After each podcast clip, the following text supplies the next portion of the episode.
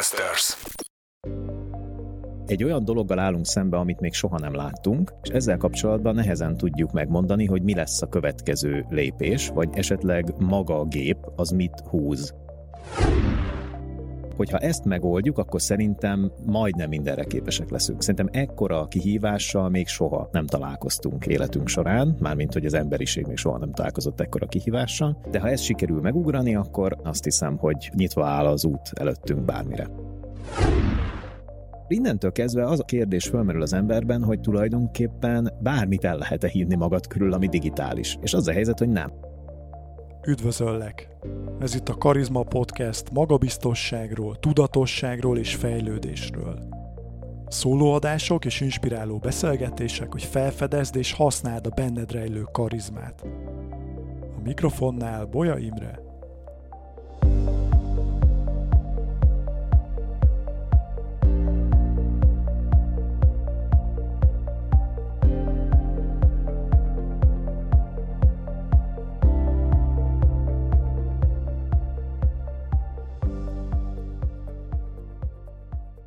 Sziasztok, kedves Karizma Podcast hallgatók! A mesterséges intelligencia, vagy angolul ugye AI, Artificial Intelligence, egy forró téma, és nem csak most, hanem szerintem mondhatjuk azt, hogy éveken, évtizedeken keresztül az lesz, és éppen ezért a mai adásnak is ez lesz a központi témája, és ehhez egy nagyon ismert és elismert vendéget hívtam, mégpedig Keleti Artúrt, aki kibertitok jövőkutató és az Informatikai Biztonság Napja konferencia alapítója. Örülök, hogy itt vagy a virtuális stúdióban, Artúr. Köszönöm szépen a meghívást, és én is nagyon örülök. Nagyon szép ez a virtuális stúdió, gratulálok. Köszönöm szépen. Ezúton is üdvözöljük a Riverside szoftver fejlesztőit, és bízunk az ő technikai tudásukban is, és abban is bízhatunk, hogy tőled nagyon sok podcastet, videófelvételt, felvételt, nyilatkozatot hallhattunk már a múltban, és az egyikben egy mondat megütötte a fülemet, ez pedig úgy hangzott, hogy a mesterséges intelligenciától ne rettegjünk össze-vissza, tanuljunk meg struktúráltan félni.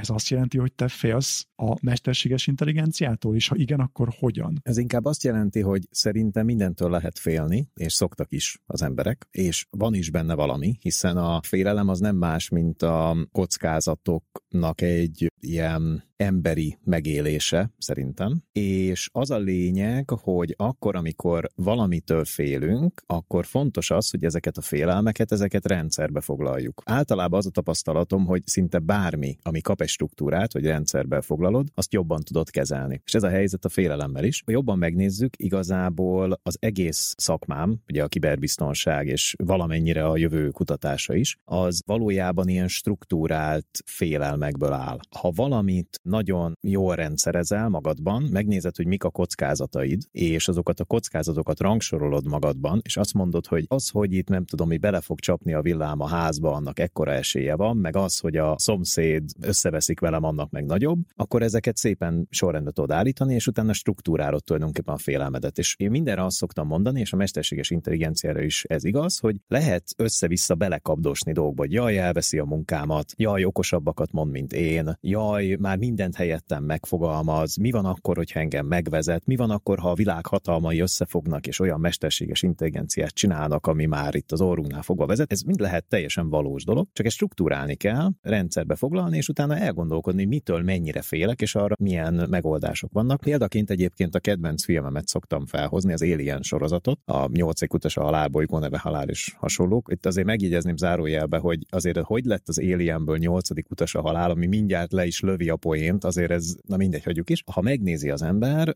különösen például a, a bolygó neve halban az Aliensben, ugye van ez a női főszereplő, a Ripley, aki az egyik kedvenc filmkarakterem így egyetlen a film univerzumban. Ő például egy nagyon jó példa arra, hogy látszik rajta, hogy itt nem győzhet. Érezhető, hogy ez egy olyan szituáció, amit túlélni kell valahogy. És látszik, hogy mindig fél, mindig retteg, de valahogy képes ezt a rettegését egy rendszerbe foglalni, és képes eldönteni valamiről, hogy mi az, amit még megkockáztat, és mi az, amit nem. És ezért vezéréli túl. Tehát nekem igazából ez a film, ez egy struktúrált félelemről szól, maga a horror sci műfajában. Így kell értelmezni ezt a mondást, és természetesen én is félek a mesterséges intelligenciától, meg sok minden mástól is, csak ezt struktúráltam magamban, és eldöntöttem, hogy mi az, amitől érdemes jobban félnem, és azzal mit csináljak, hogy kezeljem azt a kockát, és mi az, amitől nem érdemes félnem. Megosztod velünk, hogy mi a mondjuk három legnagyobb félelmed a mesterséges intelligenciával kapcsolatban? Abszolút. A legnagyobb félelmem az az, hogy az emberiség nem fogja azt föl, hogy ez egy másik, hát én úgy szoktam fogalmazni, hogy faj, amit mi teremtettünk, egy más típusú gondolkodásmóddal, és ezért nem tudja megfelelően megismerni és kontrollálni. Attól félek, hogy az embereknek az egoizmusa, meg a narcizmusa az azt eredményezi, hogy nem tudják elfogadni, hogy létezhet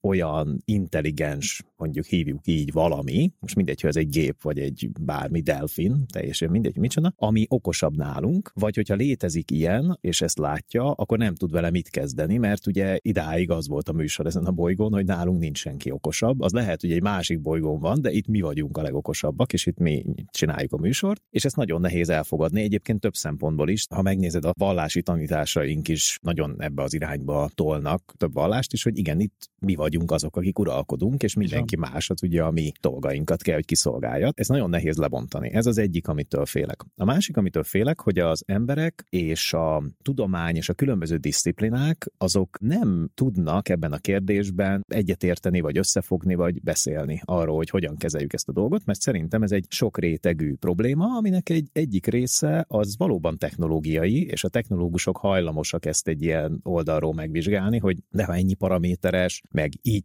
veszem körbe mindenféle kerítéssel, akkor így működik. És ugyanezt minden tudományág, társadalomkutatás és hasonló, mindenki más honnan nézi, és úgy látom, hogy vannak olyan kérdések, például környezetvédelem és hasonló nagy volumenű vagy nagy ívű dolgok, amikben eléggé nehezen működnek együtt ezek a különböző tudományágak, és félek tőle, hogy a mesterséges intelligenciánál hirtelen a kalapból elő kéne húzni a nem létező együttműködést. És a harmadik dolog az pedig az, hogy rosszul jósolunk. Egy olyan dologgal állunk szembe, amit még soha nem láttunk, és ezzel kapcsolatban nehezen tudjuk megmondani, hogy mi lesz a következő lépés, vagy esetleg maga a gép az mit húz. És erre nagyon sok bizonyíték is van, amikor látjuk azt, hogy a mesterséges intelligenciát összereztünk egy emberrel, és mondjuk egymással játszanak, küzdenek, beszélgetnek, hasonló, akkor a vadászpilótától kezdve a sak vagy a gójátékoson át mindenkiig arról számol be, hogy igen, nyert a gép, igen, mondott olyan érvet, amire nem számítottam, de valami olyat csinált, ami nem emberi, és erre nem számítottam, de végül is így is lehet csinálni. Tehát tulajdonképpen jogosan nyert, vagy jogosan mondott egy olyan érvet, ami nekem nem jutott eszembe, de olyan, mintha nem egy emberrel játszanék, vagy nem egy emberrel vitatkoznék. És ezeket nehezen tudjuk megjósolni, mert ilyen még nem volt az életünkben. Tehát ezek azok, amik szerintem a legproblémásabb dolgok. Talán még mondanék, ha lehet egy 3 plusz egyet. Az pedig az, hogy én úgy veszem észre, hogy mivel ilyen dologgal még sosem találkoztunk, ezért nincsen rá sehol sem útmutató. Nem mondta meg senki nekünk, hogy egy ilyen esetben mit kell csinálni, és félek tőle, hogy itt az ösztöneink uralkodnak. Ez egyben egy lehetőség is, ezért talán jó plusz egynek, mert ha ezt megoldjuk, és ez bármikor vissza lehet tőlem kérdezni ezt a dolgot, hogy én mit mondtam, mit tudom én 2020 elején, vagy első felében, hogy ha ezt megoldjuk, akkor szerintem majdnem mindenre képesek leszünk. Szerintem ekkora kihívással még soha nem találkoztunk életünk során, mármint hogy az emberiség még soha nem találkozott ekkora kihívással, de ha ez sikerül megugrani, akkor azt hiszem, hogy nyitva áll az út előttünk bármire. Ahogy készültem erre a beszélgetésre,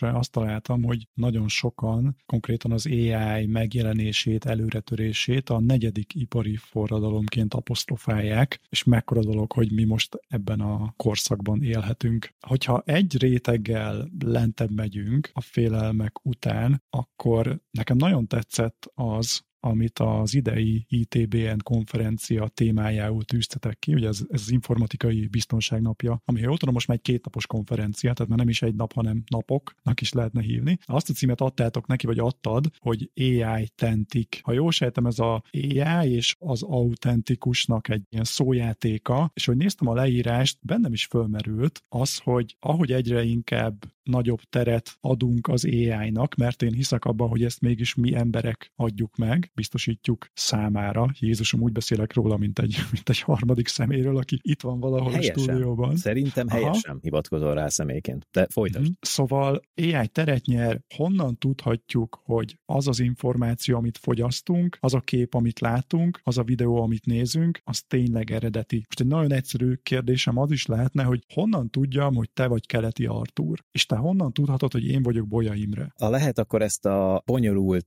helyzetet, ami kicsit ilyen, már-már ilyen meta kérdés is egyben, hogy Igen. még tovább bonyolítanám, csak azért, uh, hogy még nehezebb okay. legyen kibogozni. Kedves hallgatók, figyeljetek! Igen, igen, tehát még tovább bonyolítom. Honnan számít egy ember saját magának? Most nem a filozófiai rész, abba is el, elmehetünk, ugye? De nem, én most én kicsit ilyen technológiai szemmel nézem, uh-huh. vagy mhm. ilyen műszaki szemmel nézem, vagy meg olyasmi szemmel nézem. Például ebben a beszélgetésben éppen nem használunk ilyen technológiát, de azt nem tudom, tudod-e, hogy az Nvidia nem olyan régen bemutatott egy olyan megoldást, ami előbb-utóbb minden telekonferencia rendszerben benne lesz, hogyha nem a kamerába nézel, akkor a szemedet ráhúzza a kamerára. Olvastam, igen. Tehát úgy tűnik, hogy még hogyha én most így elnézek ide, akkor is az én szemem most oda nézne, tehát ezt csinálhatja egy mesterséges intelligencia. Na most akkor az a kérdésem, hogy akkor én ebben hány százalékban vagyok benne ebben a beszélgetésben? Hogyha én nem figyelek rád, de a gép megoldja, hogy úgy tűnjön, hogy én figyelek rád, mert a, tartom a szemkontaktust, akkor én most még mindig én vagyok, vagy ez már nem én vagyok, és hány százalékban, ha nem én vagyok, akkor már nem számítok Arturnak. Tehát például, amikor mondjuk csetelünk egymással, ott már ez gond nélkül megvalósítható, és a csetelésben én levezetek neked valami nagyon okos dolgot, te meg bólogatsz rá, hogy na hát ez így van. Ha annak mondjuk a felét egy mesterséges intelligencia írta, a másik felét meg kiavította a helyesírási hibáimat minden, és én gyakorlatilag már csak 25%-ban vagyok benne, arról nem is beszél, hogy a 25%-nak mondjuk a felét azt meg kigooglöztem, miközben csetelünk, akkor most tulajdonképpen ezt én mondtam, vagy nem. És ez azért is marha nehéz ügy, mert szoktam kérdezgetni most HR-esektől, hogy ha beérkezik egy ember, és velük elkezd beszélgetni valamilyen témáról, akkor mit kell ma nézni egy emberen? Ha megkérdezek tőle egy logisztikai problémát, vagy egy nem tudom, kémiai, vagy mindegy, amilyen cégnél éppen dolgozom, vagy nem tudom mi, élelmiszer gyártást, vagy ilyesmit, és azt mondja, hogy ezt most nem tudom, de egy pillanat, ránéz a kis kütyűjére, mert még rá kell néznie. Most nem akarok itt majd úgyis biztos elkezdünk szifizni, előbb-utóbb biztos belecsúszunk, de hogy most még rá kell nézni a kütyűre, de olyan is lesz, hogy már nem kell ránéznie a kütyűre, hanem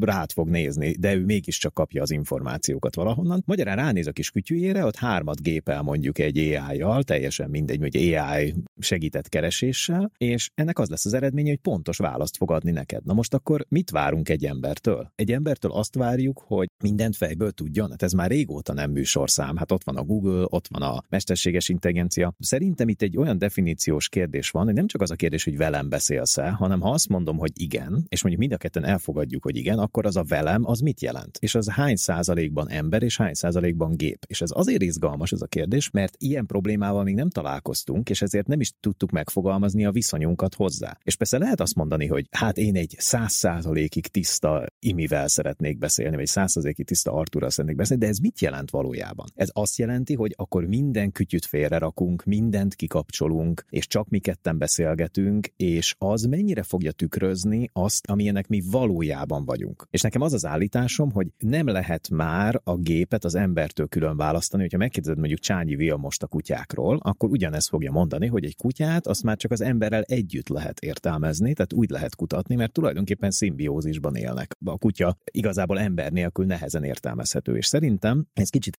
fordítva értelmezhető az emberek és a gépek viszonyára is, hogy szerintem ma az emberek gépek nélkül, gépi segítség nélkül már nehezen értelmezhető. Én például nem tudom fejből a te telefonszámodat, de hogyha megkérek egy gépet, akkor fel tudlak hívni. Akkor ez most micsoda? Akkor én most nem vagyok jó, vagy nem vagyok profi, vagy nem vagyok hiteles, hogyha, ahogy már az AI tentiköt kérdezted, nem vagyok hiteles, hogy nem tudom fejből a számodat. Na és ez az egyik aspektus a dolgnak. A másik aspektusa a hitelességre pedig az, és ez egy tök érdekes kérdés, hogy rendben van, elfogadjuk, hogy valahány százalékban tartalmazhat, nem tudom micsodát, szóját, vagy képet. Valahány százalékban tartalmazhat az ember, de ez egyrészt hány százalék, másrésztről pedig miből gondoljuk azt, hogy ha valamit hitelesnek hívunk, akkor az tényleg az. Mitől lesz valami hiteles? Ebben viszont azért a 21. századi telekommunikációs technológiák és mindenféle eszközök az AI, tehát a mesterséges intelligencia nélkül is egy érdekes kérdést elé állítanak minket, hiszen van propaganda, ezt ismerjük már, ugye ugye a világháborúk óta, és azóta már politikai választásokat, szavazásokat lehet azzal megnyerni, hogyha az ember mondjuk megfelelő módon használja a technológiát. És innentől viszont ez egy nagyon érdekes kérdés, hogy ki számára mi a hiteles, és azt a hitelességet hány százalékban adja majd egy gép,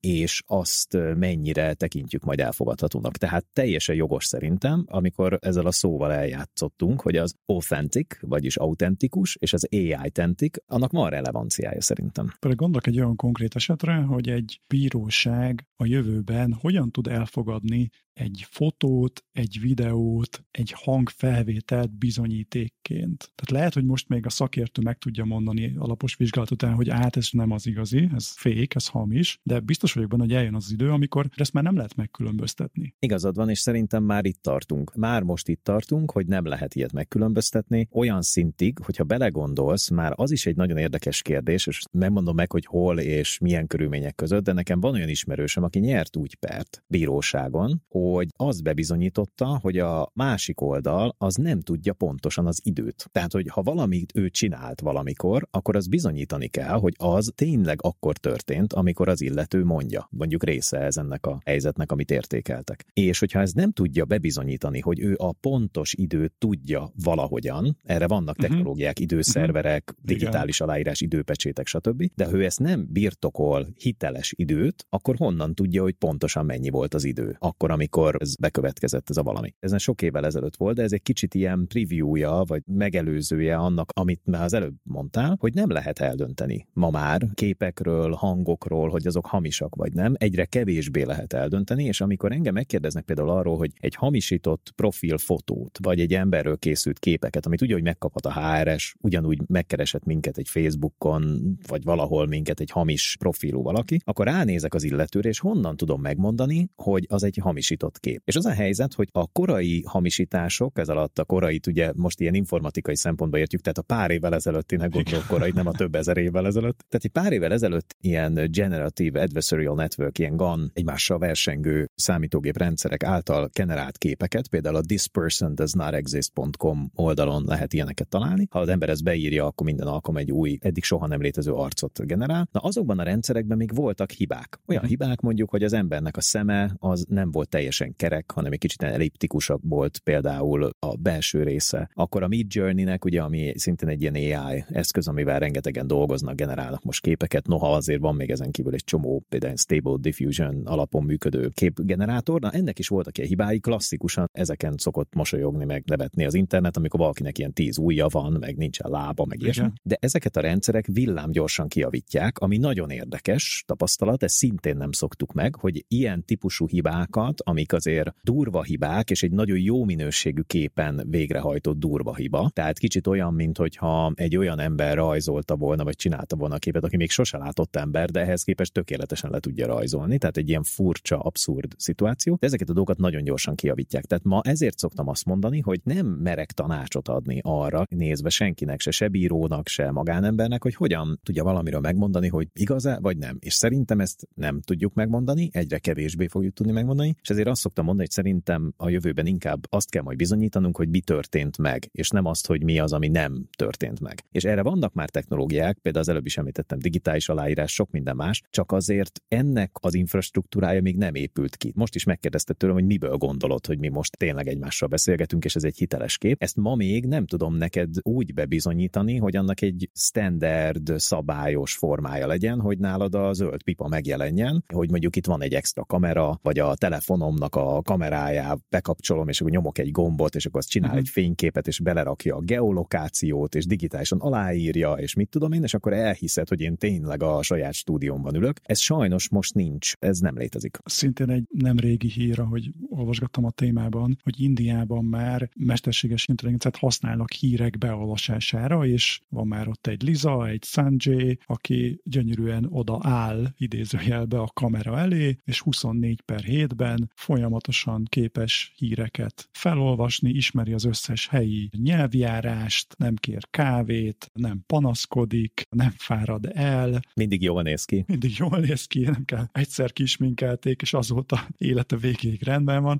Szóval gyakorlatilag most egy másik médiumot nézünk a televíziót, eljuthatunk oda, hogy amit ott látunk, valójában azt se tudhatjuk már, hogy az egy élő ember, vagy egy szoftver, aki hozzánk beszél. Igaz? Hogy abszolút. A nagy csatornákon már hosszú évtizedek óta például valós időben javítják az embereknek az arcvonásait, tehát a CNN-en már a 2000-es évektől létezik wow. ilyesmi, tehát ott látsz egy bemondót, aki nagyon jól néz ki, az azért van, mert egy szoftver folyamatosan gondoskodik róla, hogy ő jól nézzen ki, és ettől már nyilván csak egy lépés az, amit mondasz, hogy az egész mesterséges intelligencia készíti, vagy valamilyen egyéb megoldás, illetve az, hogy valakinek a szájmozgását, vagy a tónusát, vagy a hangját korrigálják. Tehát mondjuk egyetlen nem extrém, csak mondok ilyen példákat, mondjuk odafigyelnek arra, hogy ha van valamilyen mondjuk egy élő adás, akkor ott senki nem mosolyogja. Ha meg tudja azt csinálni a mesterséges intelligencia, hogy rádemeli a tekintetem, akkor azt is meg tudja csinálni, hogy nem mosolyogjak például, amikor olyan a helyzet. És ugye amit mondtál, hogy egy gép készíti a, a hírolvasót, és egyébként tegyük hozzá, hogy a híreket is, mert Igen, hogy miért mert az még egyszerűbb. az internetet is. Tehát gyakorlatilag a híreket igen. is egy gép készíti, de rátennék még egy csavart, hogy és mindenkinek azt mondja, és úgy, ahogy szeretné. Tehát te már említetted a nyelvjárást, ugye? Miért nem lehet az, hogy ugyanaz a hírolvasó különböző területeken más nyelvjárásban és mást is mond? És akkor innentől kezdve az a kérdés fölmerül az emberben, hogy tulajdonképpen bármit el lehet-e hinni magad körül, ami digitális. És az a helyzet, hogy nem. Tehát szerintem az történik ennek hatására, ami általában ilyenkor szokott, hogy az emberek szépen belemenekülnek a saját perspektíva buborékjukba, ahogy szokták mondani ebben a vízhangszobában, az echo chamberben, amit akarnak hallani, azt majd meghallják, és az nagyon jó lesz, és azok a médiumok, majdnem azt mondtam, hogy kapuőrök, ugye ez egy ilyen kommunikációs fogalom, ami régebben egy kicsit jobban értelmezhető volt, most is persze lehet róla beszélni, csak már átalakult, és ezért óvatosabban kell fogalmaznom, hogy kik azok, akik valójában meghatározzák, hogy mit is hallasz, vagy mit is látsz egy ilyen helyzetben. De én azt mondom, hogy a technológiai óriás cégeken nagyon sok fog abban múlni, hogy egyrészt mennyire hihetünk el valamit, mennyire tudjuk visszaellenőrizni annak a hitelességét, másrésztről pedig mi az, amit technológiailag meg lehet majd csinálni, és mi az, amit hallunk majd. Nagyon érdekes helyzet fog kialakulni, és már most is látjuk ennek a körvonalait, amiben az embereket magukat is föl kell szerelni olyan digitális asszisztensekkel, amelyek egy kicsit megpróbálják az embernek részben megvédeni a magánszféráját digitálisan, mert csak úgy lehet, szerintem most már, a digitális magánszférát azt nem lehet fizikailag megvédeni, azt csak digitálisan lehet. Másrésztről pedig egy kicsit segítenek neki eligazodni, viszont az a félelmem, hogy ezt az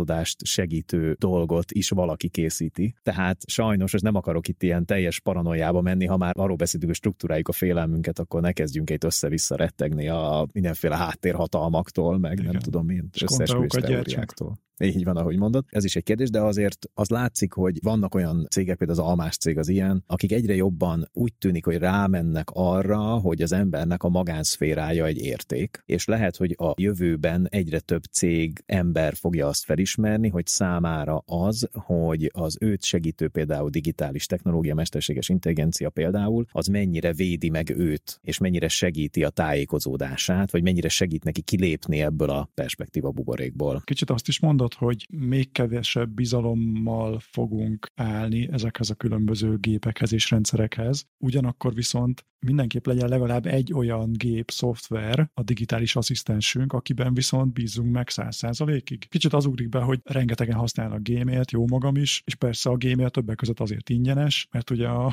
Google rengeteget tanul a mi e-mailezési szokásainkból, az összes e-mailünket elolvassa, feldolgozza, spameket kategorizál belőle, tehát kiben és miben bízhatunk meg a jövőben? Nem könnyű. Szerintem el kell fogadnunk azt, hogy a magánszféránknak egy része az nem a miénk, az a közé. Talán a kollektivista kultúrákban, Ázsiában ezt egy kicsit könnyebben elfogadják, mert ott jellemzőbb az, hogy nem az individuumon van a fókusz, hanem mindenkin. Szerintem a nyugati társadalmaknak egy kicsit nehezebb elfogadni, hogy például, amit mondtál, hogy a Google és a Gmail azért van ingyen, mert tulajdonképpen profiloz minket, de pont ezért fejleszt a Google egy olyan mesterséges intelligenciát most, ami feltételezések szerint a GPT GPT-t is le fogja majd nyomni, ugye ez a Gemini valószínűleg, és az utána következő dolgok, mert rengeteg olyan adata van, ami másnak nincs, vagy csak korlátozottan van, és a, én azt el tudom fogadni, hogy a csoport bölcsessége az valószínűleg erősebb, mint az egyéné. Ez persze egy érdekes kérdés, mert az ember csoportban nagyon buta tud lenni, és nagyon csúnya dolgokat tud művelni, de ha feltételezzük, hogy ez egy kurrált, megvizsgált, átgondolt bölcsesség, tehát nem az összes ember butasága egy fórumban, hanem az összes ember okossága az e-mailjeikben, mondjuk. Tehát, hogyha feltételezzük, hogy tudunk ilyet csinálni, és ma azért fontos ez a mesterséges intelligencia nyelvi modell ilyen tréning adatokban, hogy azért azok micsodák. Tehát arra akarok kiukadni, hogy én hiszek az emberiség bölcsességében, egyetemes vagy együttes bölcsességében, és azt hiszem, hogy abból jó dolgok tudnak kijönni, hogyha ezeket a tudásokat összetoljuk. Hát hányszor volt már olyan szerintem a te életedben, mindenki életében, hogy keresett valamire megoldást, és az internet azért adta a megoldást, mert kiderült, hogy még 500 embernek van ilyen baja, mint nekem. És valaki már megoldotta. Ez az az óriási forradalom az internettel, ami hihetetlen tempóra kapcsolta a probléma megoldási képességünket. És most gondolj bele abba, hogy mindefölé egy olyan mesterséges intelligencia rendszer telepítünk, ami ezt tudja struktúrálni, át tudja gondolni, tud nekünk tanácsot adni, és az összefüggéseket hamarabb megtalálja, tehát vége lesz a fórumban keresgélésnek, és a jaj, ki lehet még az az egy ember, akinek ilyen baja van a világon, hanem ezek bekerülnek egy közös tudatba, és ott a közös tudatot mi nagyon gyorsan el fogjuk érni, és szerintem ez azt fogja jelenteni, hogy a problémáink átstruktúrálódnak, más típusú problémáink lesznek, tehát az, hogy milyen szöveget írjuk meg, meg a nem tudom kicsodát hívjuk fel, meg a nem tudom kivel szervezzünk megbeszéléseket, meg ilyesmik, ezek az ilyen operatívnak tűnő dolgok, ami a mai napig is egy rémálom, tehát hogyha mondjuk mi ketten akarunk egy időpontot egyeztetni, szerintem arról tíz levelet fogunk váltani. Ezt például én nagyon örülnék, hogyha levenné a vállunkról egy olyan rendszer, ami tisztában van azzal, hogy neked mi a prioritásaid, neked mi a, milyen a naptárad, az enyém milyen, és mind a kettőnknek ez az eszköz, ez beszélje meg egymással, hogy neked meg nekem mi lenne a legjobb. Mert ők tudják, és nekünk meg egy csomó kommunikációs fáradalomba kerülne. Szóval én hiszek ebben, hogy ennek a vége jó vége lesz, és persze rossz vége is lehet, mert az emberiségnek a, a gonoszsága az végtelen tud lenni, és ebben is ugyanolyan kreatív, mint a jó dolgokban, és persze biztos vagyok benne, hogy a világon már nagyon sok ember kitalálta, hogy hogy kell kiírtani az emberiséget, meg hogy kell kárt okozni, és ez a tudás is belekerülhet, és bele is kerül egy ilyen központi adatbázisba, vagy egy ilyen nem is adatbázisba, hanem egy ilyen tudatba, és bizony ahhoz is hozzá lehet férni, és ez egy nagyon komoly veszélyt jelent szerintem a, a jövőre nézve. Örülök, hogy elkezdtünk átevezni a dolog pozitív oldalára, mert kedves hallgatók, nem azt üzenjük, hogy most pedig vágjátok fel az ereiteket, és vége a világnak, mert hogy ezért hiszek abban is. Én inkább ezt látom, hogy az AI nagyon sok pozitív dolgot is hoz az életünkbe, hatékonyabbá teheti a munkánkat, ahogy mondtad, könnyebben tudunk problémákat megoldani, hozzáférünk egy hatalmas kollektív tudáshoz. Te konkrétan milyen eszközöket használsz, Artúra, a mindennapi életed során, ami már egyértelműen AI vezérelt. Teljesen értem, és ilyenkor az embereknél az a tapasztalatom, hogy elfelejtik, hogy a hétköznapi életükben már a mostani, mondjuk hívjuk ilyen ChatGPT-s forradalom előtt is mennyi mesterséges intelligencia megoldást használtak. Például amikor a Google-től megkérdezik, hogy merre kell menniük, vagy a Waze-től, hogy merre kell utazniuk autóval, vagy bármilyen más alkalmazástól, hogy mondjuk mi lenne a legoptimálisabb útvonal A-ból B-be, ezeket már mind mesterséges intelligencia csinálja, és nagyon hatékonyan, ráadásul ezeket a képességeit nagyon jól össze is tudja fűzni más képességeivel, tehát például az időjárás az befolyásolhatja az útválasztást, hogy merre menjünk. Nem csak a forgalom, hanem az időjárás is, hogy abban a városban, azon az útvonalon valami történik, ami problémás. De nyilvánvaló, mivel az emberek bonyolult rendszereket alkottak, a közlekedés is ilyen, meg sok minden más is, ezért nyilván más dolgok is befolyásolhatják egy esemény például, amit előre lehet tudni, hogy valami ott lesz, és hogy például az ember maga erre gondolhat, tehát ha tudunk róla, hogy futóverseny van, a nem tudom hol, akkor nem megyünk arra. Ezt a mesterséges intelligencia is tudja. Akkor ott vannak a fordító gépek és mindenféle egyéb eszközök, illetve a helyesírás javító gépek és technológiák, ezek már a mostani nyelvi, generatív nyelvi modellek, a ChatGPT is ilyen, és a, a hasonlókat ilyennek hívjuk. Tehát ezek a generatív nyelvi modellek megjelenése előtt is már mesterséges intelligenciát használtak és tanultak. Én például nagyon sokat használom a Grammarly-t, ami egy angol helyesírás javító és stílus javító alkalmazás, és ami most változik ezen a területen, és szerintem nagyon izgalmas változás, az az, hogy ezek a generatív mester mesterséges intelligencia megoldások, ezek összerakva a célzott szűk mesterséges intelligencia alkalmazásával egészen izgalmas dolgokat tudnak készíteni. Például pont ebben az alkalmazásban nemrég megjelent egy olyan egyelőre még angolul elérhető funkció, hogy mondd el nekem,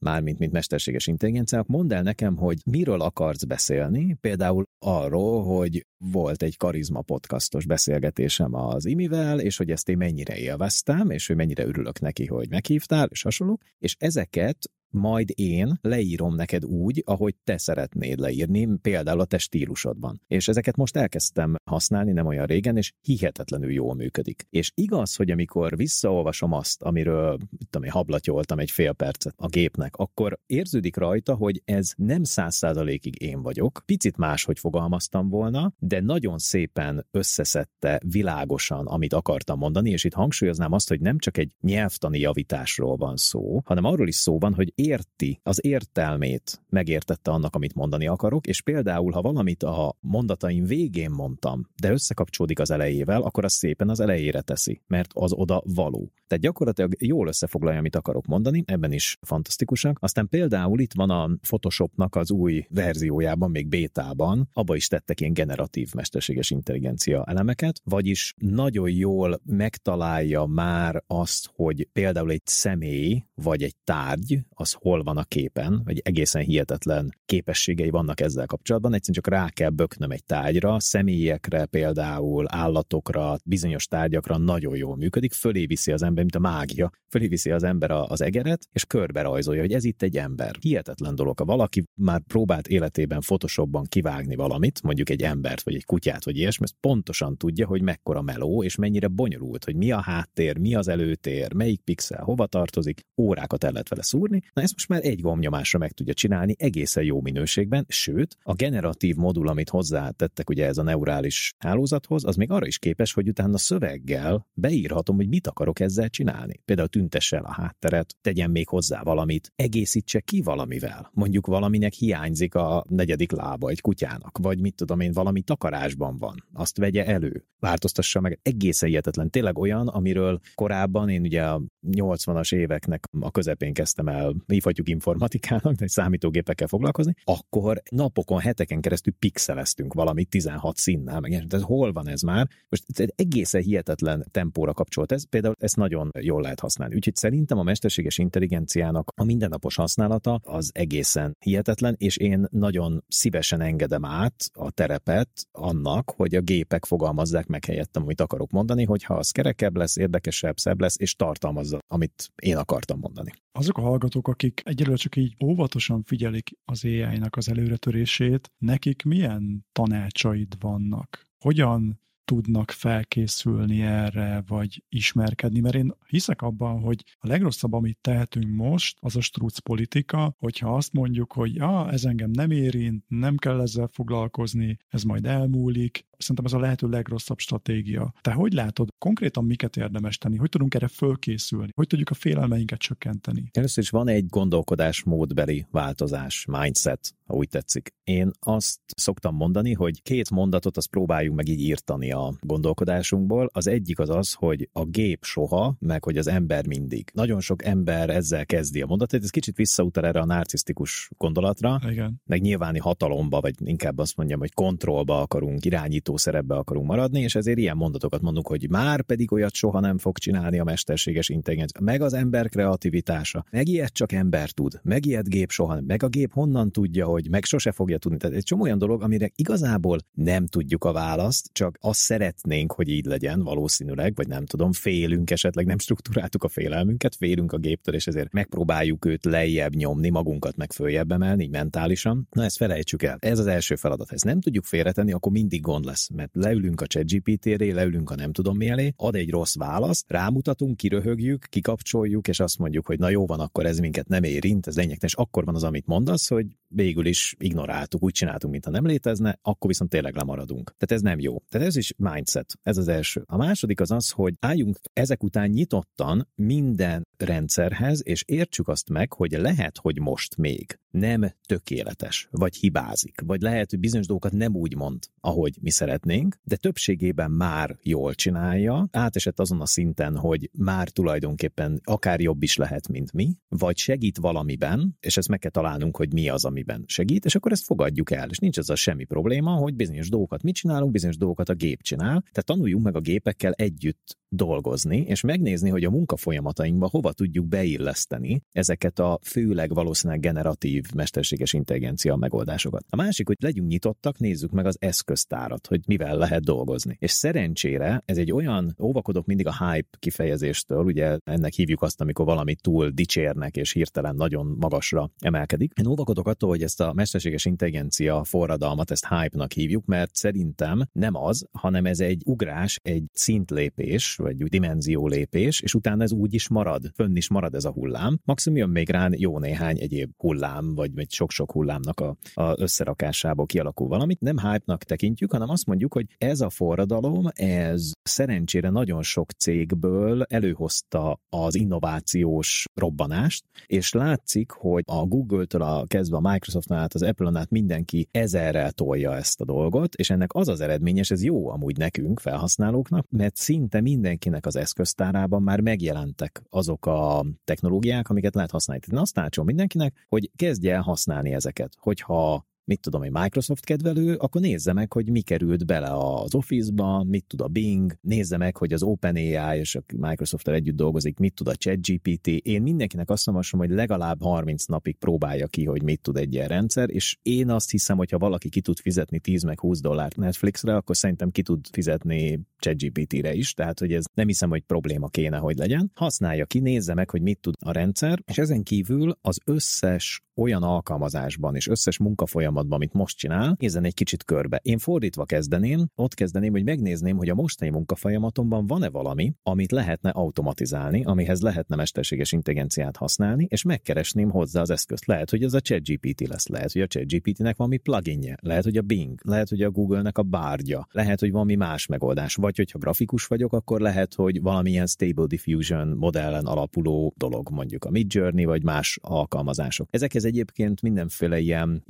interfészek, pluginek és egyebek is vannak, amivel egymáshoz is tudnak kapcsolódni, meg össze is lehet kapcsolni ilyen rendszereket, tehát lehet mondjuk egy munkafolyamatban azt csinálni, hogy ezzel legeneráltatok valamit, aztán mondjuk egy promptot, ezt hívják promptnak, amikor megkérjük ezeket a chat rendszereket, vagy képgeneráló, vagy hanggeneráló rendszereket, hogy készítsenek el valamit. Elkészítek mondjuk egy jó minőségű promptot, amivel szépen fel tudom konfigurálni, meg tudom kérni a gépet, hogy csináljon valami jó dolgot. Ennek az eredményét berakom egy másikba. Attól kérek egy másik dolgot, aztán ennek az eredményét berakom a Photoshopba, ott mondjuk kézzel hozzányúlok A, B dologhoz, és megkérem a benne lévő mesterséges intelligenciát, hogy ezt meg azt csinálja meg, és annak az eredményét mondjuk föltöltöm valahova, és azt leíratom egy másik mesterséges intelligenciával, és beidőzítem egy negyedikkel vagy egy ötödikkel. Szerintem ezt a fajta ilyen nyitott gondolkodást érdemes gyakorolni. Hogyha ugrunk az időben előre három kötőjel öt évet, és most nézzük a jövő kutató énedet is, akkor mondj már nekünk néhány nagyon konkrét jóslatot, hogy mi fog történni és nem titkolt célom, hogy nyilván majd három év múlva visszahallgatom ezt a podcast adást, és megnézzük, hogy na, vajon Artur jóslatai bejöttek-e, de hogy mi az, amire most azt mondod, néhány dolog, most még lehet, hogy meglepően hangzik, még ilyen, á, hát azt nem, azt biztosan nem. Mondasz nekünk három ilyen jóslatot? Igen, van egy általánosabb jóslat, amiből sok minden fog következni. Az egy kérdés valójában. Próbálom én okosan csomagolni, hogy jóslatnak tűnjön, de valójában egy kérdés. Okay. Az az, hogy vajon az általános célú, általános általános mesterséges intelligenciához, az AGI-hoz, ez az Artificial General Intelligence, mennyire fogunk közel jutni? Szerintem ez a sok százmillió dolláros kérdés, vagy milliárd dolláros kérdés. Ez azért érdekes azoknak a hallgatónak, akik nem tudják, hogy ez mit is jelent valójában. Itt arról van szó, hogy elérjük-e azt a szingularitás-szerű helyzetet, hogy a gépek azok az ember intelligenciáját elérik, vagy meghaladják. Nekem az a véleményem, hogy már most is bizonyos szempontból ezt elértük, tehát ilyen részleges szingularitás, vagy részleges, általános célú mesterséges intelligencia létezik, aki egyébként ebben kételkedik, tehát azt mondja, hogy az ember már pedig sok mindenben, vagy mindenben okosabb, mint a gépek, azoknak azt javaslom, hogy olvassák el a pár hónap ezelőtt a Microsoftnak jött ki egy tanulmánya, akik olyan kutatóknak a véleményét rakták össze, akik hozzáfértek a GPT-4, tehát ha előfizetünk a ChatGPT-re, akkor abban a fejlettebb modul, tehát a GPT-4-nek egy korai verziójához, és mindezt a véleményüket arról, hogy szerintük mennyire tartalmaz már, és nagyon, ennyit spoilerezek, mennyire tartalmaz már generális mesterséges intelligencia jeleket, vagy mennyire tekinthető AGI-nak, általános mesterséges intelligenciának a GPT-4. Na, ezeket írják le úgy, hogy egy gyakorlatilag ez egy tavaly év közepi, év második fele vélemény. Ugye most meg már gyakorlatilag egy évvel arrébb vagyunk, és már a GPT-5 és a következő verziók tréningezése zajlik, és arról beszélgetünk, hogy mi lesz a következő verzió. Tehát arra akarok kiukadni, hogy szerintem már most is elértük ezt a szintet, és az egy nagy kérdés, hogy mondjuk három-öt év múlva hol fogunk ebben tartani. Nekem az a jóslatom, hogy bőven meg lesz, tehát szerintem öt évben tuti, de még lehet, hogy három évben is. Akkorra már szerintem a GPT 6-7 környékén fogunk tartani, mondjuk 6 környékén, három év múlva, és addigra meg fog jelenni már a Google-nek a Gemini rendszere, szerintem már a következő is valószínűleg, és azok, akik most még csendben vannak, például az Apple, azok is meg fognak jelenni, nagyon sokan azt suttogják, hogy a következő egy-két évben ők is előjönnek a saját dolgaikkal, és azok a buta asszisztensek, akiket eladtak nekünk digitális asszisztensként, nekem is az asztalomon van egy ilyen, meg egyébként szerintem sok mindenkinek a telefonjában ott lapulnak, vagy az operációs rendszerekben ilyen kellemes női neveket szoktak nekik adni. Na ezeket, amiket eladtak nekünk digitális asszisztensnek, de mindannyian érezzük, hogy ez egy nagyon buta digitális asszisztens, tehát hogy lehet tőle ilyen nagyon szigorú formátumba dolgokat kérni, na ez megoldódik, tehát három-öt év múlva bárhogy tudunk kérni ezektől a rendszerektől dolgokat, és pontosan fogják érteni, hogy mit akarunk, tehát nem kell magunkban ilyen mentális képet összerakni, hogy mit is akartam én kérni az asszisztensemtől, mert olyan buta szegény, hogy csak ha bizonyos módon mondom, akkor fogja megérteni, na ilyen nem lesz. Ha például ezt a beszélgetést elmondjuk, akkor abból egy három-öt év múlva egy mesterséges intelligencia pontosan kristálytisztán fogja érteni, hogy te meg én mit akartam, miről beszéltünk, és hogy működik, szinte már ma is megvan. Tehát ez az első jóslatom. A másik jóslatom az az, hogy amiben nagyon komoly kutatások zajlanak most, az az embodiment, ami azt jelenti, hogy a robotoknak a testébe beletegyük a mesterséges intelligenciát, vagy fordítva a mesterséges intelligencia testet kapjon. Ez azért nagyon fontos, mert sokan azt mondják, hogy az emberi tudatnak a működésében egy kulcselem az, hogy mi hogyan látjuk, hogyan érzékeljük a világot emberként. Ugye a szemünkön, a fülünkön keresztül, szaglásunkkal, ízlelésünkkel, és ez alapvetően befolyásolja a világot. És azt mondják ma a kutatók, hogy az, hogy mi ezeket leírtuk drámákban, hogy nagyon félünk, hogy mit tudom én, borzongunk, hogy milyen finom íze van ennek a dolognak, meg ez a jó bor, hogy ezeket az, hogy leírtuk, és a mesterséges intelligencia ezt megértette, mondjuk így, vagy látja azt, hogy az emberek szeretik a jó borokat, vagy az emberek szeretik a, a szexet, és ez nagyjából sejti az alapján, hogy mi leírtuk, hogy az milyen lehet, de nem tudja. Sokan azt mondják, hogy ezek a projektek, ezek oda fognak vezetni, hogy ha önállóan tud beszerezni adatokat arról a mesterséges intelligencia, hogy milyen a rossz szag például, és az mit okoz, akkor jobban ki tudja alakítani a viszonyát hozzá, hogy mi is jobban ki tudjuk alakítani, és ezért én azt jósolom, hogy ezek a projektek, ezek nagyon komolyan felgyorsulnak. Már most látszik, hogy a különböző szenzor adatokat, azokat nagyon szépen föl tudja dolgozni a mesterséges intelligencia, még akkor is, hogyha az érzékelők, amikből kapja az adatokat, azok nem is pontosan tudja, hogy micsoda. Csak megmondják neki, hogy ez egy ilyesmi. És akkor ő elkezdi a mintákat észrevenni benne, és így idő után felokosodik. Tehát én szerintem egyre több ilyen robotot fogunk látni, és a harmadik jóslatom pedig az, hogy szerintem egy nagyon érdekes helyzet fog kialakulni a szabályzás, a törvények és a mesterséges intelligencia használata között, mert hogy az a jóslatom, hogy nem nagyon fognak működni azok a jogi és szabályzási elképzeléseink, amik ma működnek, és szerintem mondjuk öt év múlva már nem tartom kizártnak, hogy mesterséges intelligencia által készített szabályrendszerek lesznek majd, amelyek befolyásolni fogják azt, hogy hogyan működünk. Lehet, hogy ez egy kicsit korai, most öt évre mondani, de én beszéltem már olyan jogászokkal, akik azt mondták, hogy nekik úgy érzik, hogy kb. két évük van még, mert jogot csinálni és értelmezni a mesterséges intelligencia már most valószínűleg jobban tud, vagy legalábbis olyan szinten, mint az emberek, és előbb-utóbb pedig olyan tempóra kapcsolunk, hogy ha jobban belegondolnak így a hallgatók, hogy, hogy igazából az internetet se tudtuk még rendbe rakni, ilyen szabályzási, meg jogi szempontból, meg hogy mire lehet használni, meg mire nem. Mindenféle szabályaink vannak, de ha megnézzük, hogy ma az internetet hogy használják, hát én, mint kiberbiztonsági szakértő naponta látom, hogy nem úgy használják, ahogy egyébként mi leírtuk, hogy kéne. De csak abba gondoljunk bele, hogy talán aki egy kicsit idősebb emlékszik rá, hogy volt ilyen, hogy netiket. Volt egy ilyen ötlet, igaz? Hogy az interneten, meg a hálózatokon majd betartjuk a szabályokat, majd ott is lesznek ilyen izék. És már ugye látom rajta, hogy már mosolyogsz, hogy hol van ez már, tehát mindenki röhög rajta, hogy miről beszélünk. Hát fölmegyünk a Facebookra, vagy valami Discord szerverre, vagy nem tudom, Redditre, vagy nem tudom micsoda, és akkor tehát ami ott zajlik, az nem egy háromnegyedes német tánc. Szóval én azt hiszem, hogy ebben komoly változások lesznek, tehát szerintem a viszonyunk a mesterséges intelligenciához és a, szabályrendszereknek az alkalmazásában egy nagyon komoly változás lesz. Persze, hogy ezt kifogadja majd el, azt nem tudom. Köszönöm a jóslatokat, mindenképp vissza fogom hallgatni ezt az adást három év múlva. Sőt, a digitális asszisztensemnek szólok, hogy kedves John, nem, nem John legyen valami jobb Jarvis. Jarvis. Legyen Jarvis. Kedves Jarvis, kérlek szépen, hogy dolgozt fel a 2023. szeptemberben megjelent Keleti Artúrral folytatott podcast beszélgetésemet, listázd ki, hogy milyen jóslatokat tett a jövőre vonatkozóan, és százalékosan mondd el nekem, vagy írd le, hogy hány százalékban jöttek be a jóslatai. Tetszik? Ez működni fog. Annyival egészíteném ki a dolgot, hogy szerintem három-öt év múlva fogalmat nem lesz róla, hogy mikor volt ez a beszélgetés, tehát csak annyit hangolnék rajta, hogy azt fogod mondani, hogy amikor Artúrral beszélgettem. És úgy is kitalálja. Nem lesz probléma. Ez, amit most kértél, ez ilyen 60-70 százalékban már most is működik. Igen. Tehát öt év múlva garantáltan fog működni 100 százalékban. Izgatottan várom. Sőt, szerintem kíváncsiságban azt is hozzá fogod tenni, hogy és te mit jósolsz már, mint kedves Jarvis, a következő három-négy-öt évre ahogy így hallgatlak, Artur, az merült fel bennem, hogy elképesztő információ mennyiség meg tudás van a fejedben, hogy te honnan tájékozódsz. Azt is kérdezhetném, hogy számodra mik a hiteles információforrások, honnan tudod, hogy te olvasol valamit, vagy hallasz valamiről, hogy az ténylegesen igaz és úgy van. Nem tudom, nyilván ezt nem lehet megmondani, hogy mi van úgy, meg mi nincs úgy, de filozófiai témát elő lehet venni, hogy például te jártál-e valaha New Yorkban? Jártál egyébként? Még nem jártam. Honnan tudod, hogy létezik? fizikailag nem tapasztaltad meg. Hát nagyon sokan mondják. De ilyen valószínűleg tűnik. Valaki már járt ott,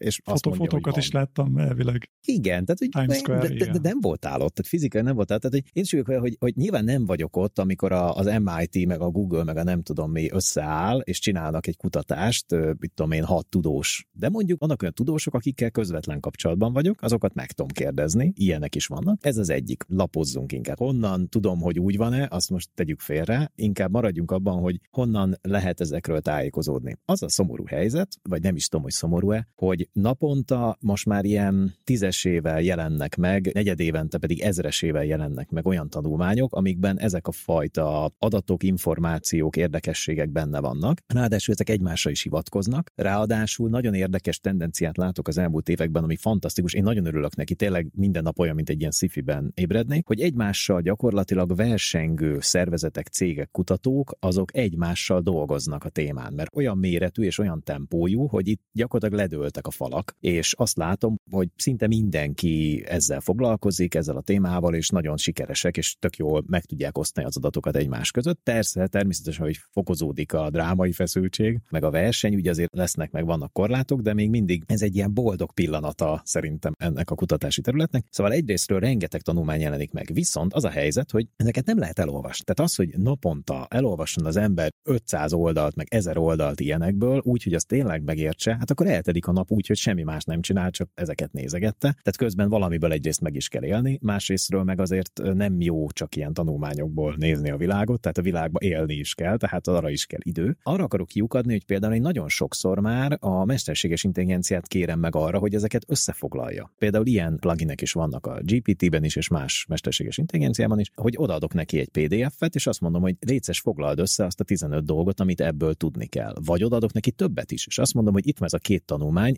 kérlek az összefüggéseket a kettő között, vagy azokat, amik hasonlítanak, vagy eltérnek a két anyagban, vagy több anyagban, azokat emelt ki számomra, és ezeket rendszeresen használom. Másrésztről nagyon sok olyan kutatót és lelkes mesterséges intelligencia használót, fejlesztőt, kipróbálót, tesztelőt követek, akik rendszeresen csinálnak tartalmakat. És a tartalmat azt is értem, hogy lehet, hogy egy Discord szerveren elmeséli a tapasztalatait, lehet, hogy csinál róla egy rövid videót, lehet, hogy csinál egy demonstrációt, amiből én, mint biztonsággal foglalkozó ember valószínűleg más következtetéseket vonok le, mint aki mondjuk, nem tudom mi, marketing szakember, vagy grafikus, vagy szövegíró, vagy riporter, vagy és így tovább. Tehát én ezeket használom forrásként, illetve, ami még nagyon fontos, hogy a biztonsági terület az egy nagyon konzervatív terület, ehhez képest a mesterséges intelligencia meg egy nagyon disruptív, nagyon elfelé tart a kettő egymástól, én meg a kettő között próbálok ilyen gumipókként valahogy kapcsolatot teremteni és összefogni. Ezen viszont kell gondolkodni. Tehát amikor azt látom, hogy megjelenik egy tanulmány valamiről, hogy megünnepli magát egy kutató, hogy hogyan tud mondjuk tökéletes ember szimulációt csinálni a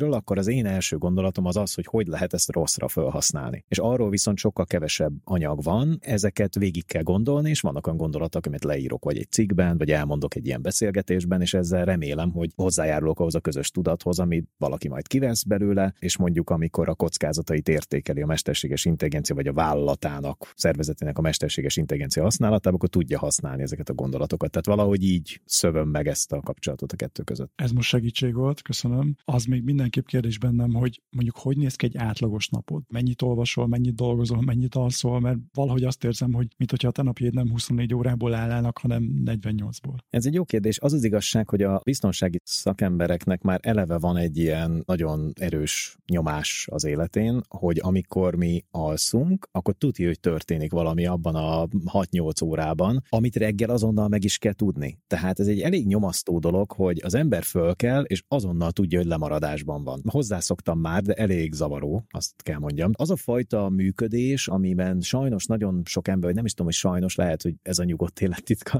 de hogy abban sok ember van, hogy bemegyek reggel a munkámba, vagy leülök a gépem elé, vagy nem tudom, mit csinálok, vagy bemegyek a gyárba, vagy kimegyek a földre, majd ezt ekkor befejezem, és akkor annak vége van. Na ez ebben a szakmában nem működik. Tehát ennek nincs soha vége, folyamatosan megy. Ráadásul ugye az informatikusok ismerik ezt a napkövető üzemmódot, ezt a follow the sun üzemmódot, ami azt jelenti, hogy valahol a világ valamelyik pontján valaki ébren van, és ott bajt csinál, vagy éppen baja esik, vagy valami történik, vagy elromlik az informatikai rendszere, tehát nekünk állandóan ébren kellene lennünk. De mivel ezt emberek nem bírják, ezért helyettünk gépek, meg más emberek veszik át. Tehát van egyfajta ilyen stressz faktor, ez igaz. Az mondjuk bevallom neked, így négy szem közt, hogy azért, ahogy öregszem, azért van igényem arra, hogy jobban kipihenjem magam, tehát azért az már nem megy, ami nem tudom, 20 éves koromban ment, hogy akármennyit tudok fent lenni, és akármennyit tudok dolgozni, aludnom azért nekem is kell, meg hát szerencsére a kor meghozza egy picit a, hát valamilyen bölcsesség 1.2-t, hogy bizonyos dolgokat érez az ember, hogy ezen nem érdemes erőlködni, mert valahogy lesz, vagy azért, mert mindegy, hogy hogy lesz, és bizonyos dolgokra meg koncentrálni kell. Na, ilyen szempontból így néz ki a napom, de ha konkrétabban nézzük, nekem például a digitális asszisztensembe, ami egy ilyen Amazon tud, abban például összeraktam azt, van egy ilyen reggeli briefing briefingem, ilyen morning briefing, ami úgy néz ki, hogy amikor mondjuk én nem, nem tisztálkodom, meg így összerakom magam, akkor megkérem a digitális asszisztensemet, hogy a napi releváns mesterséges intelligenciás biztonsági híreket közbe kezdje el mondani. És abban már meghallok olyan dolgokat, aminek érzem, hogy utána kell mennem, tehát az nem elég, hogy ott most elmondott két mondatot róla, hanem annak egy utána kell egy kicsit nézni. Na most ez már berak egy előfeszítettséget a napba, mert hogyha konkrétan utána egy fél napig megbeszéléseim vannak, tárgyalásaim, nem tudom, micsodáim, akkor már valami nem stimmel, mert a akkor, akkor se tudok utána menni, meg utána nézni. És azt is bevallom neked őszintén, hogy ha mondjuk egyedül ebédelek, vagy bármikor valami olyat csinálok, ami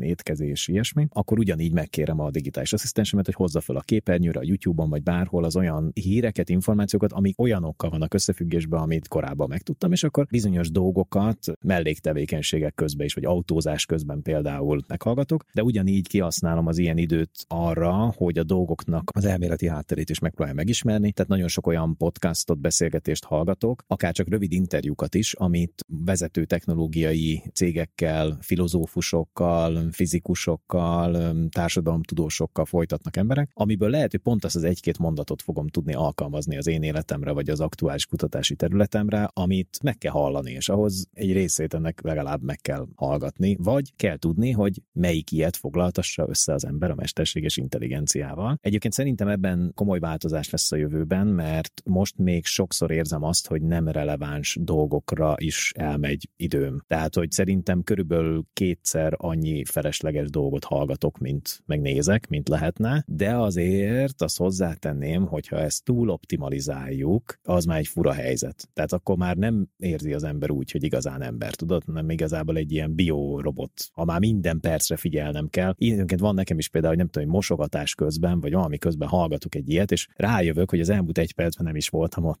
Tehát egyszerűen hallottam valami blügy, blügy, blügy, blügy, de, de valójában nem hallottam, és akkor visszamegyek, hogy nem hangzott el valami olyan abban az egy percben, ami tényleg fontos lenne, az egy szó, vagy egy mondat. Ráadásul én azért azt is látom, hogy ez a buborék jelenség, ez még inkább erősödik, amikor csak egy témára koncentrálunk, és lehet, hogy abban a buborékban nagyon sok mindent látunk, de egyre inkább eltávolodunk a valóságtól, vagyis attól, ami a buborékunkon kívül van. És szerintem az az irányba haladunk, ez a fajta personalizált tartalom, tartalomfogyasztás még inkább fogja ezt erősíteni. Ebben teljesen igazad van, és ezért én kifejezetten erőszakosan a YouTube-on és más rendszereken rendszeresen megyek ki a buborékomból direkt. Nagyon Tehát, jó. hogy kattintsunk rá egy olyan dologra, ami csak mondjuk 10%-ban érdekel, de megnézzük, hogy ebben mi az érdekes. Vagy nézek rengeteg olyan videót, amiben mindenféle fura dolog történik, emberekkel, helyzetekkel, nem tudom mivel, ami szerintem tágítja ezt, és azért annyi tanácsot adnék mindenkinek, hogy mondjuk a YouTube az még mindig olyan körülbelül 70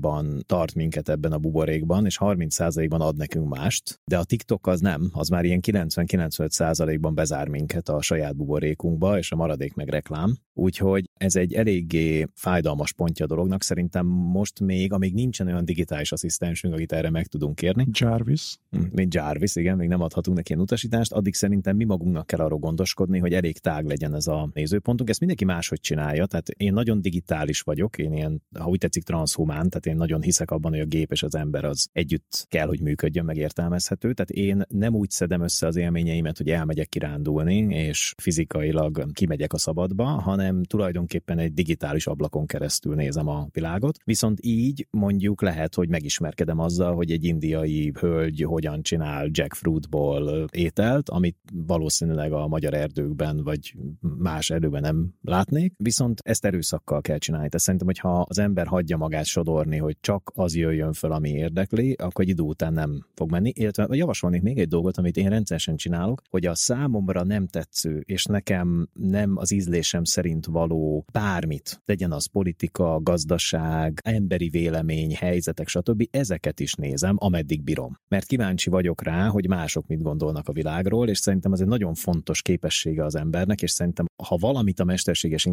intelligenciának tudunk adni, az ez, hogy nagyon sok irányból tudunk valamit megnézni, és nagyon sok véleménnyel tudunk azonosulni, vagy legalábbis értelni tudjuk, mondjuk úgy, hogy empatikusak tudunk lenni az irányába, csak az az kell, hogy ezek megérkezzenek, ezek a vélemények az agyunkba. Tehát, hogyha egyébként ezek nincsenek, teljesen kilúgozzuk meg, ki is sterilizáljuk a dolgot, akkor egy idő után nem fogjuk tudni, hogy mi van körülöttünk valójában. Tehát csak a saját valóságunkat rakjuk össze, az meg szerintem egy kevésbé érdekes embert csinál belőlünk. Ez a beszélgetés viszont nagyon érdekes volt, olyannyira, hogy már le is kerekítem, és elérkezünk a villámkérdésekhez, mert hogy neked is hoztam néhány finom villámkérdést. Előtte viszont a kedves hallgatókat, titeket kérlek meg arra, hogyha hallottatok hasznos információt, értéket, és még nem vagytok feliratkozva neten, akkor most nyugodtan iratkozzatok fel a YouTube csatornánkra, illetve hogyha hangban hallgattok minket azon a platformon, amin éppen ezt teszitek, akkor ott is kövessétek be a Karizma podcastet. No, és akkor vissza hozzád, Artur. Pont mikor kimondtad a podcast hallgatást, akkor bevillant valami, hogy nem tudom, azt tudjátok-e, vagy tudja-e a kedves hallgató, hogy vannak már olyan hallgató rendszerek, ilyen podcast hallgató rendszerek, amik kiveszik a szüneteket a beszédből, nem amikor az ember föltölti, hanem amikor hallgatja, akkor is kiveszik belőle a szüneteket. Uh, és, ilyet még nem hallottam. Aha. És állítólag ezzel egy évben 40 percet lehet megspórolni, hogyha valaki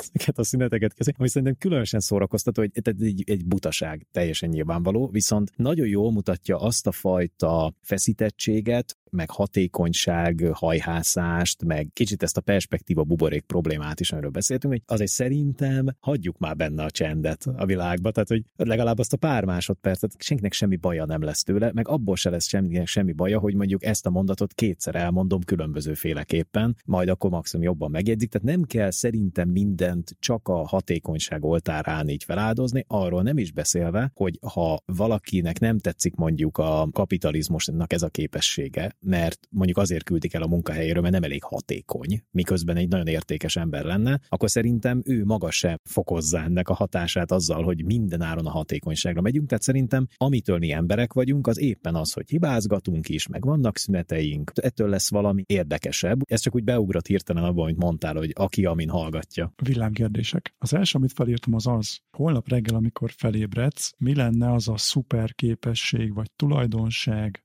aminek nagyon örülnél. Gyorsan kéne válaszolni, igaz? Nem, pont a csendről beszéltél, belefér a néhány másodperces csend. Addig lehet, hogy a hallgatók is elgondolkodnak, hogy vajon nekik mi lenne az a szuper képesség, aminek örülnének. Én a teleportálást szeretném. Tehát az, hogy bárhol tudjak lenni, ahol akarok bármilyen hamar. Ezt a képességet szeretném. Nem beszéltünk róla, de sejthetik szerintem a hallgatók is, hogy te nagyon sokat szerepelsz konferenciákon, rendezvényeken, vegyük csak az IT biztonság napját, ugye az is már felnőtt korba lépett, tehát elképesztő előadói rutint ad neked, úgyhogy mindenképp megkérdezem azt, hogy mi az az előadói trükk, stratégia, amit gyakran használsz, és annyira veszélyesen jól működik, hogy nem szívesen osztanád meg, de itt nyilván mégis megosztod a Karizma Podcast Persze, hallgatóival. hiszen magunk közt vagyunk, igaz? Így hát van, Bármi, pontosan. ami elhangzik az interneten, az... Köztünk marad. Persze, persze. Lehet, hogy Jarvis hallani fogja esetleg, de senki más. Igen, igen, egyébként én al tanács, hogy én már évek óta úgy írok minden e-mailt, és úgy beszélek minden, hogy ez biztos, hogy gépek is olvassák, úgyhogy erre oda kell figyelni, hogy az ember mit mond róluk, ugye?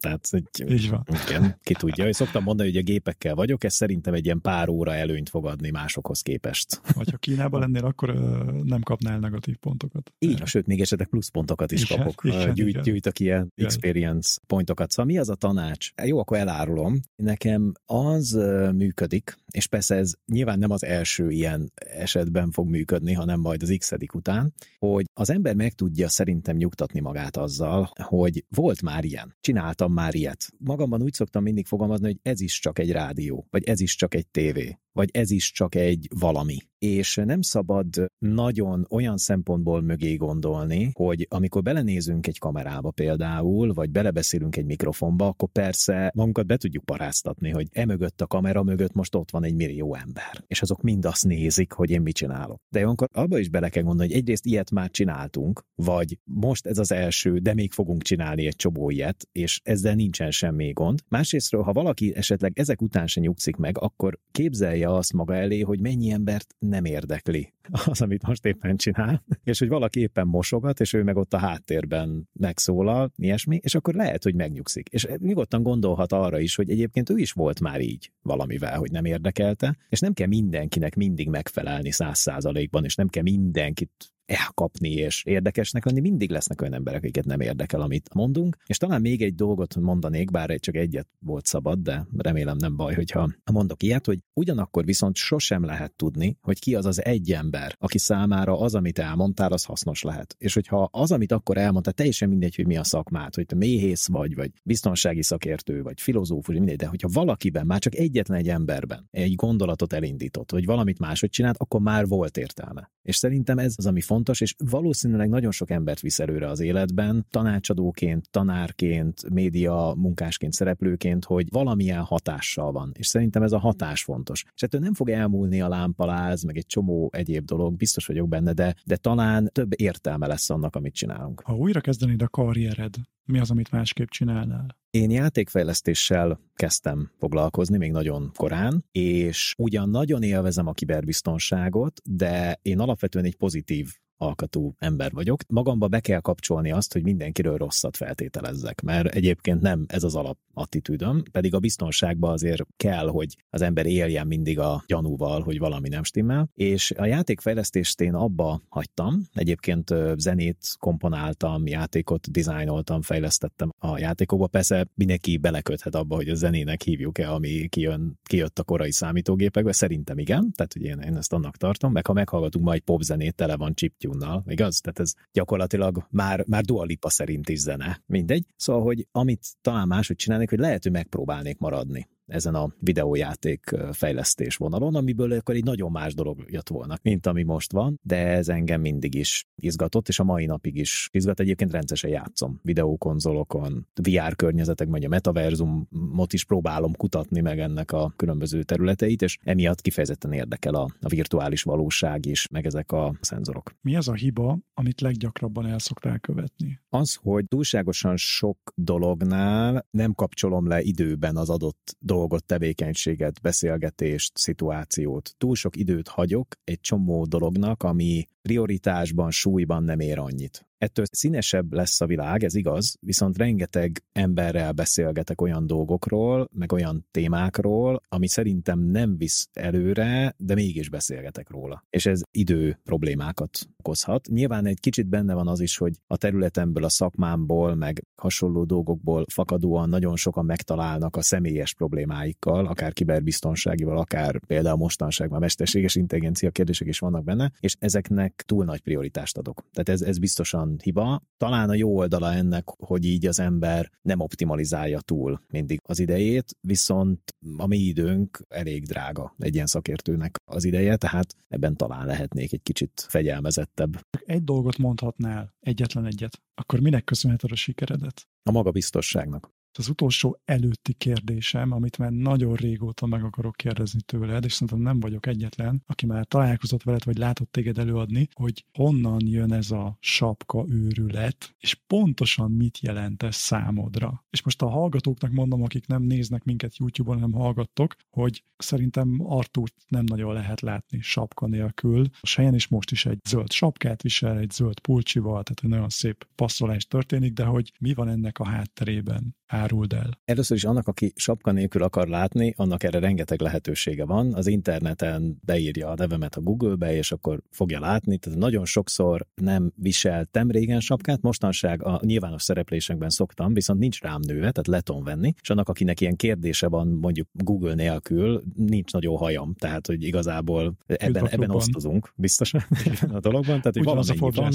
Egyébként csak a poén kedvéért mondom, hogy volt, amikor megpróbáltam valamennyire a fejem tetején, mert ugye ott kopaszodom így növeszteni, és ennek az lett az eredménye, hogy egy fél évig így nőtt, és utána úgy néztem ki, mint ezek a csupasz tengeri maracok, tudod, akinek a feje tetején van egy ilyen kis, ilyen kis szánalmas ilyen boly, vagy ilyen kis, tehát mindegy, szóval nem kell erőltetni. Tehát én azt javaslom minden embernek, aki kopaszodik, ebben nem lehet beleállni, bele kell kényelmesen simulni, és el kell fogadni. Én nem azért viselek sapkát, mert takargatom, mert rengeteg ilyen kommentet kaptam, hogy hát nem kell ezt szégyelni, meg itt, de szó nincs van. Nincs tetoválás a fejed tetején. Nincs tetoválás a fejem tetején, bár egyszer képzeld el, egy Halloween alkalmával az egyik ismerősöm fölhennázott a fejem tetejére egy pókot, egy óriási pókot, ilyen Spider-Man-es pókot, egy ilyesmi. Sapka helyett. Sapka helyett. Ez egyébként nagyon szórakoztató volt. Egy ideig amíg ne nem kopott, addig ezzel mászkáltam. Érdekes reakciókat kaptam az mm-hmm. utcán. Az biztos, hogy sokkal több helyen volt a tömegközlekedésen. Volt ennek a póknak respektje, szóval ezzel elgondolkodtam egy kicsit. Na de a sap. Annyi történt, hogy most mindent ilyen generálisan fogalmaznék meg. Szerintem a legtöbb kopasz és szakálas ember az ugyanúgy néz ki. Ez nem igaz persze, máshogy néznek ki, de az emberek meglepődnének, hogy mennyire befolyásolja a haj azt, hogy valaki hogy néz ki. Mennyire fontos része annak, hogy valakit hogyan látunk, hogyan azonosítunk, rajtunk, hogy, hogy hogy viseli a haját. Erre ugye nekünk, mondhatom így talán kopasz vagy kopaszodó embereknek nem nagyon van lehetőségünk, hogy én azt szoktam látni, hogy a, a kopaszodó emberek azok egy ilyen hajkonszolidációs projektet hajtanak végre, ez azt jelenti, hogy kinövesztik a szakállukat, és akkor tulajdonképpen úgy nagyjából ugyanannyi haj van a fejükön, csak máshol, tehát nem a fejük tetején, hanem az állukon. Viszont arra jöttem rá, pláne ilyen média szerepléseknél, meg hasonló helyzeteknél, hogy no, Noha én úgy gondolom, hogy én egy önálló ember vagyok, és én vagyok az Artúr, és bizonyos dolgokról beszélek, de hogy, hogy össze lehet engem keverni más kopasz szakállas emberekkel, ráadásul egy időben Hozentrógert is voltam, nadrágtartót is, és azt láttam, hogy ezt más is elkezdte csinálni. Tehát a kopasz szakállas nadrágtartós emberekből is már többet tudok mondani, aki szerepel a tévében, rádióban és egyéb helyeken, és azt hiszem a csúcspontja az volt, amikor saját édesapám egyszer bejött a szobába elmondás szerint, és mondta édesanyámnak, hogy nézd, Marika, Artur van a tévében, erre anyukám azt mondta, hogy ez nem is Artur. És eszem ez volt az a pont, amikor rájöttem arra, hogy itt valamit csinálni kell, és úgy döntöttem, hogy a legjobb megoldás az, hogyha valami olyan divat elemet keresek, amit még elbír a bármi. Magyarországon meglehetősen konzervatív egyébként a média, Nyugat-Európában, meg, meg külföldön, Amerikában, Ázsiában nincsen ilyen jellegű probléma, de amit még elbír a média, amiben stílusosan, tisztességesen lehet kinézni, tehát egy zakóval például hordható, mondjuk egy baseball sapka például, az nem fér össze. Egy amerikai elnöknél elmegy időnként, de nem fér el máshogy. Úgyhogy ezért választottam, és akkor úgy döntöttem, hogy akkor viszont legyen stílusos. És megtaláltam ezt a sapka formát, amit egyébként bíninek is szoktak hívni, vagy ilyen zsák sapkának, meg mint sok minden neve van,